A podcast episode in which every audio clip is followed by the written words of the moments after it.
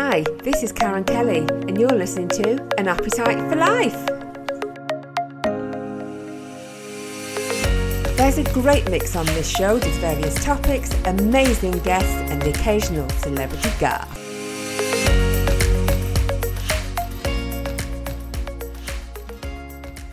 So, my guest today is Lillian Brummett from Brummett Media Group, and together with her husband, they run music studio and percussion accessory products and graphic design work, as well as numerous award winning non fiction books and two popular blogs. But today we're going to talk about their fabulous blog and books, Trash Talk. So, I'd like to welcome Lillian Brummett. So, welcome, Lillian. Thank you very much for having me in today. It's great to be here. Oh, it's lovely to have you on the show today. And you do an awful lot, don't you? But I can also see you've got a house full of dogs as well in the background. Absolutely. Well, I have three of my own and a cat as well who thinks she's a dog, and I'm dog sitting. oh, dog sitting, fabulous. Well, congratulations on everything that you do. But we are going to talk about your award winning non fiction books. Trash Talk. Now, Trash Talk started as a column, didn't it, in 1999? That's right. That's right. Wow. So Tell us about first, that. Well, it was one of the first things that I started writing as a uh, as a freelance writer. It was something I was quite passionate about. I saw a real miss in the industry, in the in the in the in the culture. I felt like people were stuck in a, a state of apathy because they were bombarded by all this negativity and they didn't realize that their own personal actions could have a profound and measurable impact a positive impact in the direction of the future, how we want our world to be. And by showing them that they had these this power to make such a profound difference in their own community with local businesses there's so many different ways that people can utilize their so-called trash and look at it more as a resource that they can then do something positive with it's just simply changing our mindset. It doesn't require huge steps and massive investments, although those are some options out there. But it really starts right where we are right now today, choosing what we're going to do this moment. And that's what the book really, or the, the column really started out as. I wanted to break that apathy and show people that their action of just participating fully in the recycling system, if that's all they did, if they just participated fully, this is the kind of impact that they could have. And what I love about it, because of course you're in British Columbia, and I love how Canadians, Americans use the word trash because in the UK, we call it rubbish, don't we? But it's such a better word, isn't it? Trash. So, what I love about your Trash Talk blog, and now you've made it into books, and like you've just said, it covers many aspects of living a more proactive lifestyle that will save money and reduce wasted time, save resources, and find a new way to look at trash. So, of course, you started off as a column, but then you got you got picked up internationally. So, what happened?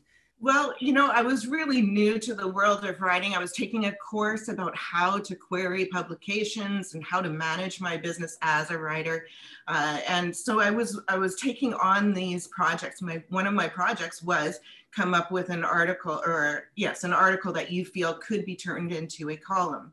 And so I did that, which was the trash talk. They had me query it out. It got picked up right away and within a short time i was freelancing these these uh, you know individual articles.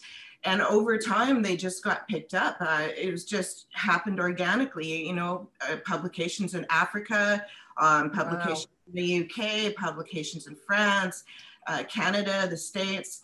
Uh, so many places we're picking up the column and utilizing it in their their their papers or magazines, big and small magazines. Uh, we have a little um, Russian, a Doukhobor Russian publication they they produce just for their their own culture in Canada. And it's called Iskra magazine, and it was published in BC at the time. And I queried them with the article, and they picked it up right away as a column. So they just, you know, can you make more of these? Can you give us more of these? So each mm-hmm. place would have its own word count. So I found myself quite limited as to how much information I could actually uh, relay in a certain amount of word count regarding a, a, one particular item or one particular topic. So that's what, how it sort of evolved into becoming the the book, uh, the book series. Is it just there's just too much information to put in those that Those short columns. Yeah, yeah. So, of course, you work around the four R's. Now, correct me if I'm wrong. Is it rethinking, recycling, reducing, repurposing? Are they the four R's? Well, there's many actually. There's many, There's many. a lot of. R's. yeah, the book the book opens up by saying that we go beyond the the four R's of recycling. The standard four R's, as you say, is the the uh, the rethinking, recycling, reducing, repurposing. So rethinking is when you're out there shopping and you're looking at the item and you're saying, okay, well, how much recycled content does this item have? What kind of packaging does it come in? Is that packaging returnable or recyclable in some way? Does this company use solar power or wind power or some other activity that you believe in? Maybe they sponsor, I don't know, World Vision, something that you're passionate about. And so you want to participate in these companies when you're spending your money, you might as well spend it in such a way that makes a difference in the world and it actually helps the future because the more we support companies that focus their energies in these positive ways, that's going to uh, force the direction of our future. The, there's all kinds of marketing agencies out there that watch what consumers are doing. The more of us that jump on this, the more other businesses are going to say, you know what, this is where we need to go if we're going to attract our customers. And so they do that for getting your attention, you know, and, and that really plays a role in the future. Yeah, because it's not just down to the individual, is it? Like Joe Bloggs, you or I. It is right. down to the businesses to do their bit as well, isn't it? Okay, then. So let's move on to the recycling because we're all responsible for that. And I think I myself have said this before, I can put my hand up. I'm not 100% accurate at my recycling. So maybe you can give us some tips and talk about, well, also talk about a comparison maybe and the differences between maybe other countries and recycling and how they do things. You know, that varies from year to year. You can watch the stats online, and one, com- yeah. one country or one state or one province or what have you is always going to be a little ahead than, of another. And then it changes a few months later because someone put in a composting, you know, facility that, that harvests methane gas, and all of a sudden they become, you know, higher on the list than somebody else. So it's constantly evolving and changing. Um, for every everywhere that you're at and everywhere you're at there's going to be challenges for instance one community in bc is going to really struggle to find a, um, a buyer or a way of getting their material to a larger facility who then distributes it to buyers.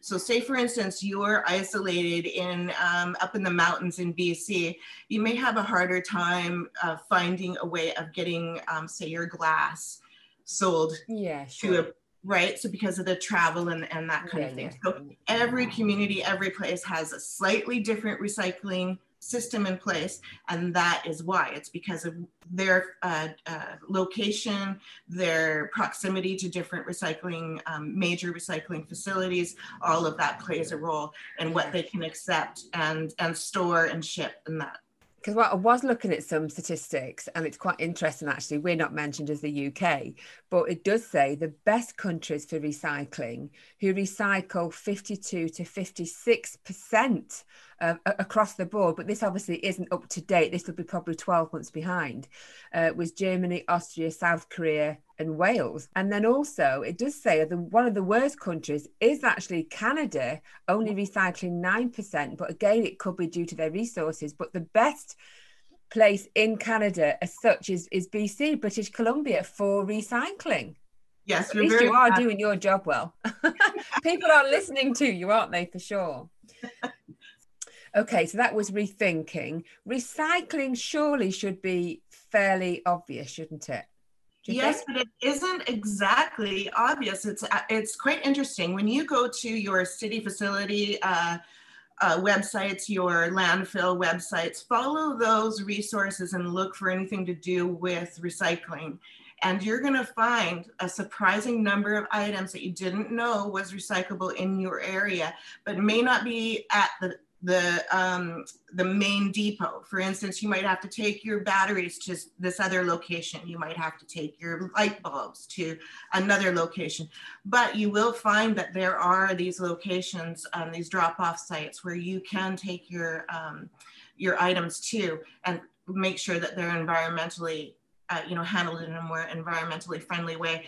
It is, it's really impressive when you go to the pages and you find out exactly what can be recycled. And then you go back the next six months later or a year later, and you'll see that they've also updated they're starting to include more and more items that they're allowing into their recycling system as their system expands and they figure out the operational uh, um, happenings. So it's really important to keep up on that. Keep checking, see what's recyclable in your area. Don't don't let that um, slide in your schedule. Just do it once a year or something like that, and you'll you'll. It's surprising how many things can be recycled in your area. You I was just going to say to you, actually, you were saying once a year because for the person who's running a family, you know, they're in a full time role, juggling everything how are they going to find the time to you know recycle everything and take it to a take it to b take it to c? But you mean obviously maybe once a year or twice a year so get a collection of it first like the light bulbs and batteries and then take them obviously that's right. Well, if you have the space, it's always the best way to do it. I find little boxes, you know, I just have little boxes where if it's an item that I have to keep separate and take to a separate place, I'll have little boxes where I'll collect things like that. You know, your batteries or something like that okay. will be collected in a small little box. And I find that helps keep it nice and tidy. And how about, re- um, sorry, reconsidering is another R as well. So, what do you mean by reconsidering our ways? Okay, so reconsidering your power as a consumer and as a citizen. So, um, a lot of people will look at you as an individual, at, at themselves as an individual, and think, you know, there's nothing that I can do that can make a difference. And then when you reconsider the impact that you're having, you're reconsidering your purchase choices. You're reconsidering whether you're putting that item that you have in your hand, are you really going to put it in the trash bin or can you maybe find some other use for that? So when we're looking at any item in the book, we list um, the, all of the R's. So, you know, the re- rethinking, the recycling, the reducing, the repurposing. Um, also, we, we challenge people to contact the manufacturers. You know praise them on the things that you like that their changes that they're making. Let them know about things that you you know this really is a bad practice you guys have. Maybe you should reconsider this because it's affecting my purchase decision. They really listen to those kinds of letters. Yes and um, more people that do that they will listen and make those changes. That's right. We also look at rental options in your area. Can you rent it? Can you refill it so say, let's for instance, you have a pen that happens to be your favorite pen and you really enjoy how it fits in your hand. So the, the ink runs dry in it you can replace that. You go down to your your your stationery store, your you know uh, office supply store. They have all those little pen refillers. You can choose the one that you like, and you you just pop it right back in, and you'd be able to continue to use that pen indefinitely. A lot of people. Surely, do, do you mean do you mean like a fountain pen, or you know like a a good ink pen? You don't mean like a Bic pen, do you? Well, yes, most pens will come apart and you can replace the tube inside. The tube um, comes with a tip as well. And you just slide it right back in there and you just put your pen right back together. Your pen will come apart in different ways. Sometimes it's a little plug at the end. Sometimes it screws apart at the bottom. Sometimes it unthreads in the middle. So um, pens can be easily re- reused for a very long time. And then yeah. say it's a pen that maybe you don't like, or you've chewed the end off because you're a chewer like me, or or maybe it's broken, or you, maybe it's just something you didn't like and you don't feel like refilling it. There are still things that you can do. The actual tube of, of the ink, there's places that take that. They will recycle any remaining ink in there. There are uh, parts and pieces of that pen itself Sometimes there's a spring involved in there. You can put that in your workshop in a little reused peanut butter jar. And now you've got a jar full of springs for all your, your crafts and various purposes in the workshop. You have all these plastic and metal pieces that you can take apart out of this pen and they can be put into the various recycling boxes for those items. So you're saying basically then that, say, for example, I have a bin in my kitchen and it's for packaging and then I have one for waste. So to put everything just in that packaging, or we would call it a grey bin, isn't enough. You know, how is it for you where, where you live in British Columbia? Do you have different um, bins for different products, as in, you know, waste, garden waste, and plastic, or do you have more than that? You know, it varies for every community. So the very small communities like the one I live in, which is only about 20,000 people here. So our dogs crying in the background. I think they want your attention. Sorry about that. So they uh, so our system here is is in fact uh, very self-guided. You know, there's no curbside pickup here, which is really strange. Uh, oh, I see. You know, right. So we have to take our items to these various places. So that makes um, it easier for you though, doesn't it really? You can break it down then. Maybe. No, it actually for me, it's in this community. I I've been complaining about this and raising this issue since we moved here 11 years ago. Um, because the previous communities that we lived in, uh, we were spoiled. We had curbside pickup. There was absolutely no limitation. You put everything in one bag or box and they would come and pick it. You didn't have to sort it. There was people, they hired people for that. Um, the only thing you had to separate, I believe, was your metal cans and your and your glassware, and that's simply for safety of the people sorting the um, in the the bags. And it was fantastic. There was no limit. You could put, you know, six bags out if you had six bags that week, and yeah, it, yeah, it really yeah. encouraged recycling. I felt because there was no limit. But when we moved here, we found it quite different. There's no recycle, there's no curbside recycling, and you know you have to drive on the other side of town to bring it in. So you, the smaller the in area that you live in, the, you know, the, more it is, um, isn't it? Yeah, yeah. Yeah, you look around a little bit more uh, as opposed to having it uh, more convenient in larger centers. Okay, so let's go to your fabulous books then. So book one, um, Trash Talk, and it's it's easy to be green. Is that right? That's right. It's easy to be green. And book yeah. one talks about reusing and repurposing, doesn't it? Mainly, it talks about reusing and repurposing. We also talk about other options like, you know, have you considered rental options? You know, is, is it something that you can compost? There's lots of ways of dealing with your trash, but we, we look at each of the of the seven R's that we consider in our book.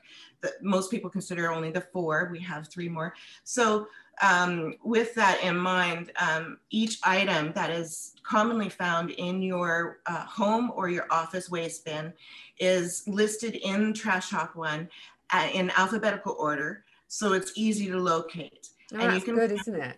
It's very convenient. And then so you can find, um, we cover each of the R's that we can cover per that per item and uh, give little um, inspiring quotes or or numbers you know measurable impact numbers. If you recycle so many glass bottles this is the impact that it has. Right, so we okay. we show them the numbers that encourages them to fully participate in in managing their waste in in that way. So let's talk about a few of a few products that uh, maybe unique products that people wouldn't think to recycle and how they can be recycled.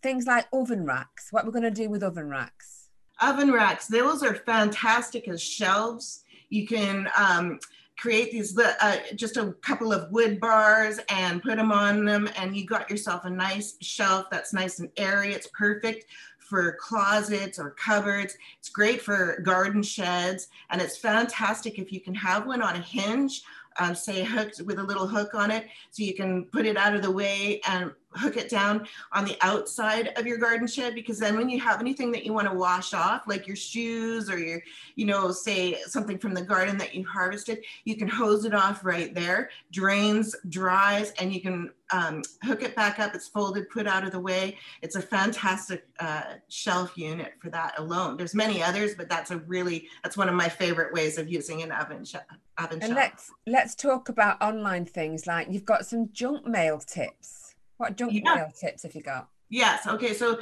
every time that you sign up for a newsletter or an e-zine or a magazine, your name is getting put on that list. Every time you fill out one of those warranty cards, your name is getting put on a list. And those lists are sold to uh, mail, direct mail companies. And so, you know, they get hired by various companies uh, and then you get all this junk mail all of a sudden. And sometimes it can be overwhelming the amount that yeah. you get coming in from. There's really easy ways of getting off those lists. You just simply contact the uh, organizations that we list in the book or find them in your particular area just by doing a Google search. We give you the information in the book how to do that. And you just, you can, um, get off of those lists. It takes a little bit a while for them to process your letter. So you know, then they might receive it, it might sit there in the sent box or the inbox for a while.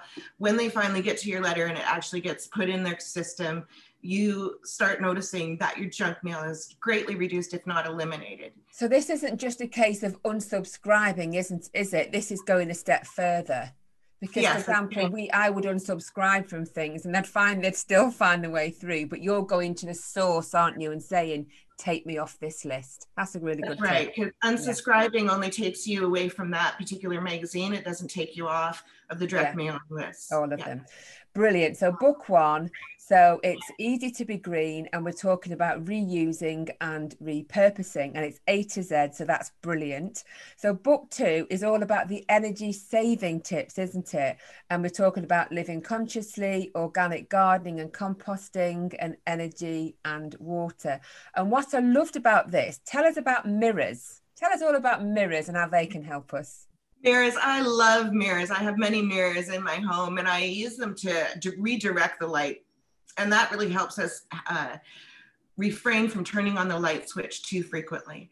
You know, a dim day, something like that. They're also great for and um, bringing in more houseplants into your home. You can place a mirror so that it redirects the light behind the plant so that the plant gets that reflected right behind them. And it really helps you increase the amount of houseplants you have in your home, which increases the uh, air quality, the health of your air quality as well. Yeah. And you're also really hot on drip trays, aren't you? You use every lid going as drip trays for your plants. we sure do. In fact, I just had a conversation with someone yesterday about this. They came and saw uh, on our deck, we have these drip trays on our, underneath our pots. And there's a hose that Dave put on the bottom of that drip tray. So it reaches out beyond the deck and below on the ground, we have a pot, a potted plant right there. So when it overflows from the deck watering, which we have on a timer, it goes down to the pot down below and it waters that one. So there's three to four pots outside that I don't have to water ever because they get the drains from the deck. Yeah. I need to take this on board. I need to take this on board, Lillian, because I kill everything. I can even kill a plastic plant, believe it or not. I really can. Um, so I've got some questions for you. The show's going so quickly and it's such an interesting subject. Okay, so obviously there's food waste and we can use that as our compost. But you know, a lot of these new houses now have the food waste recycling kind of in the middle where the you know the drainage is and it turns the food into liquid so people can then just drain that away, or would you go, oh my goodness, don't do that? What would you recommend you do with a liquid waste then it's been crushed down into liquid? Okay, that you can look. There's a few things that you can do. You can either uh, take a shovel and just make a divot in the ground and just pour it right in the ground, about uh, 12 to 18 inches away from the root area of the plant, so that it okay. uh, doesn't harm it. Uh, sometimes those liquids can uh, get warm just during the initial day or two as they're decomposing away. So it might get a little bit warm there. So you just want to make sure it's uh, far enough away from the roots. From there, you can pour it directly into your compost system as well. Uh, you can do so many things with it. Um, some people will dilute it and filter it and use it to actually water their houseplants. I'm not a huge fan wow. of that because my concern is, am I going to start getting mold in my pots. And also, something. yeah, and also the odor as well. It's going to be quite yeah. smelly, isn't it? Brilliant. That's a really good tip. Um, yeah. Okay, then. So, what happens if we put batteries in our usual waste bin? Because I know, you know, we can have a pile of them on the side, and like you said, collect them, take them twice yearly or yearly. What happens to those if they get put in the wrong place? They can catch fire, can't they? Yes, absolutely. Yeah, one of the main reasons why keeping uh, organics out of the landfill is that it is very harmful for the landfill workers. The it will conglomerate with all these other gases that are going on in there, and it's just a ticking time bomb. literally a ticking time bomb under there, and they can have landfill fires, which can be really havoc, of course, for the environment. It can also recombinate with other liquids that are in the landfill and as that leachates out of the landfill, it can cause groundwater issues and, and down, you know, downstream issues. So keeping organics out of the landfill is really important. It also includes up to 60% of the landfill space is organics. So easy to keep that out and actually build soil in the meantime. Wow. And also when organics are in the landfill, they decompose anaerobically, and that means they're not composting with air involved. And so it gets actually these bad bacteria happening. And that creates 10 times more methane from the breaking down of, of compost than it would in your normal composting system. And those that methane uh, coming out of the landfill is actually up to 22 times more harmful on the environment than the cars on our roads. Right. Wow. Okay, then what are the common mistakes that we make in our households? Oh my gosh. Well, I feel that one of the things, especially this time of year, is water conservation. So I, you know, I'm sure my neighbors get a little bit of a giggle. Here comes Lillian running out of her door with another bowl or bucket of water. But I do, you know, when I'm washing my hands, I'll collect it in a pot that maybe needs some soaking before it goes in the dishwasher or something like that. And I'll take that water from that pot and I'll go take it and I'll dump it on the lawn. I don't like what seeing water go to waste. So right. around the home, there are so many things that we can do. Your pasta water, let it cool on the deck during the summer or leave it in the house and release that heat and moisture which you want in the winter in your home. And then take that water and you can reuse it and outside or in your compost system. At the very least put it in your compost system because it helps your compost system stay moist. That way you're not out there with a hose watering down your compost. It's staying moist every time you dump your compost bucket because your compost bucket has lots of liquid so in. You really are a recycling queen, aren't you? I mean, you really are hardcore recycling. Um, oh, I um, could talk for hours. okay, then. So, just briefly, then, can you give our listeners some quick tips how to improve their recycling overnight, including the four R's? All right. Well, I would just look at uh, what is available in your area. I would really comb through all the recycling options that you have available in your area. Another option is to connect with some of these local schools and see and, and you know kindergarten classes and daycares, see what kinds of so-called waste they can use, such as those little yogurt cups. They're fantastic for them to yeah, they love creating things, don't they? Oh, yes, Cardboard they boxes and yes, yes. So why not let them have fun with it? And and that would be the first thing that I would consider doing. Of course, look at rental options in your area as well. So see if there's uh, tools that you would think about purchasing, but maybe you don't necessarily need to. You can go and rent it instead. So that's oh, another. Oh, I see. Yeah, brilliant. So before we go, Lillian, let's just recap on these fabulous books. So it's Easy to Be Green. They're called It's Easy to Be Green. And we're talking reusing and repurposing and energy saving tips. So where can we buy these fabulous books? Where can we get them from? Well, you can get them from Amazon. That's a, that's the most popular way of going and get them. You, any country that you're in, you just go to that particular Amazon branch and they'll be listed there. Just look for Lillian and Dave Brummett and you'll find us there.